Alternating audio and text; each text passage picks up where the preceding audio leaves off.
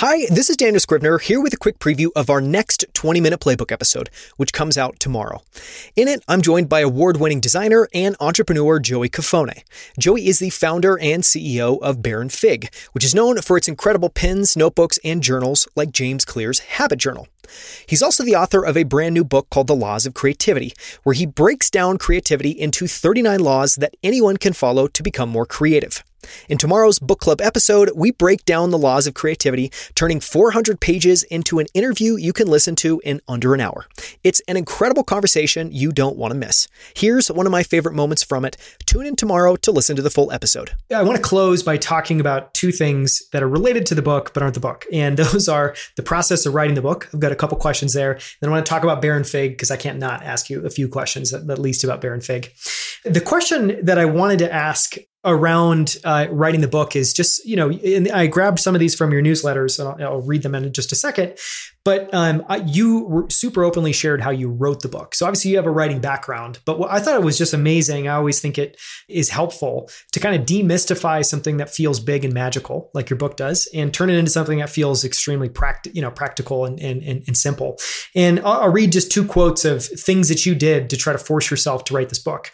So one was, you know, you talk about this is a newsletter called Strategies for Personal Accountability. We'll link to it in the show notes. You can find that at outlieracademy.com. But you talk about you know, you, that you used a habit tracker to write, and it took you 199 writing sessions at 417 average words to complete the first draft. So I thought it was just cool, and I'll, I'll ask a question in just a second.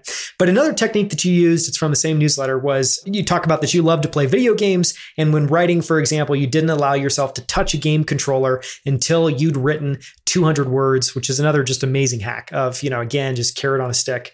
Um, so I want to ask a question about these writing sessions. And my question is, what did they look like? And I guess what I'm curious there is, you know, specific time of day, location, any specific tools that you use. Yeah, great. I'll answer all those. Then I want to give, I think, one of my most valuable tips that I haven't mentioned. So also well done on you really you really did the work to to pull value out of a you know a, a conversation. So major props. Thanks, I appreciate it. As far as you know, how did I, practically speaking, how did I write the book? It was during the pandemic, and I still had to work a full day, and it was a stressful time for obvious reasons. Running a company, figuring out the pandemic, we were all, and by all I mean planet Earth, was we're all stressed to say the least. But then I close my laptop at the end of the day. I actually pick up my iPad and I wrote it on my iPad. I use the keyboard that uh, Apple, I think it's in the other room, that Apple uh, makes with it. And to my surprise, I used a program called Ulysses, wrote it on an iPad. Never thought I'd do that. And uh, a lot of the times I was actually just lying in bed, like totally lying down, like not even sitting up. Like I was like just had my head propped up and it was on my chest and I was just typing away and I was exhausted, but I was thrilled to get to this project. And I had a goal every day of 200 words.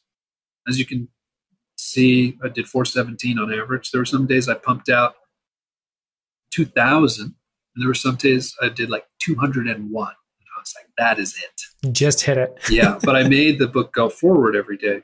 That's kind of the practical, you know, picture. But one thing that I think really changed the game for me is I did something that I avoided a trap that a lot of writers fall into. Going back, I had a rule that I would write the chapter from start to finish. I would let my wife read it out loud. So appreciate that, Ariana. She read it out loud. She'd give me some feedback. I would also see in her eyes what was confusing and what wasn't. I would make my edits. Then I never looked at the chapter again. I didn't even read it ever. It was in the Ulysses. I was dead to me. And I went to the next one. And, you know, if you read the book, you can see I do speak to each chapter. So I added that later. Didn't worry about it at the time. I wanted to make progress because I know that, especially with writing, you can go back and just edit to death and it wasn't the time. I mean, it's the end of choosing when to finish, and this like never-ending finish line. Yeah, dividing in half. Absolutely. So I did eighty-two thousand words in eleven months, and actually, uh, I wrote a lot because I thought that I had this idea that you lose ten percent in editing. So I wrote a lot because I'm like, great, a lot to work with. Uh, well, my editing team, you know, four people who did a wonderful job, they loved what was there and wanted me to add more, which I did not expect. So the book ended up being 92,000 words. And I actually had to write a couple chapters after the fact, two chapters specifically.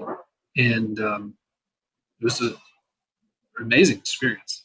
Nothing I want to do right now. Again, give that like a decade. You're taking a break. You're yeah, taking I'm taking a big ass break. You can come back. it was rewarding. And so the biggest tip I could say is like if you're writing something, you know, whatever section or chapter you're on, don't go back once you write it. Yeah. Doesn't matter. Just keep moving. Yeah. Yeah. Just keep moving. It's like reminds me of that quote, you know, movement is life. You just got to keep Yes. making progress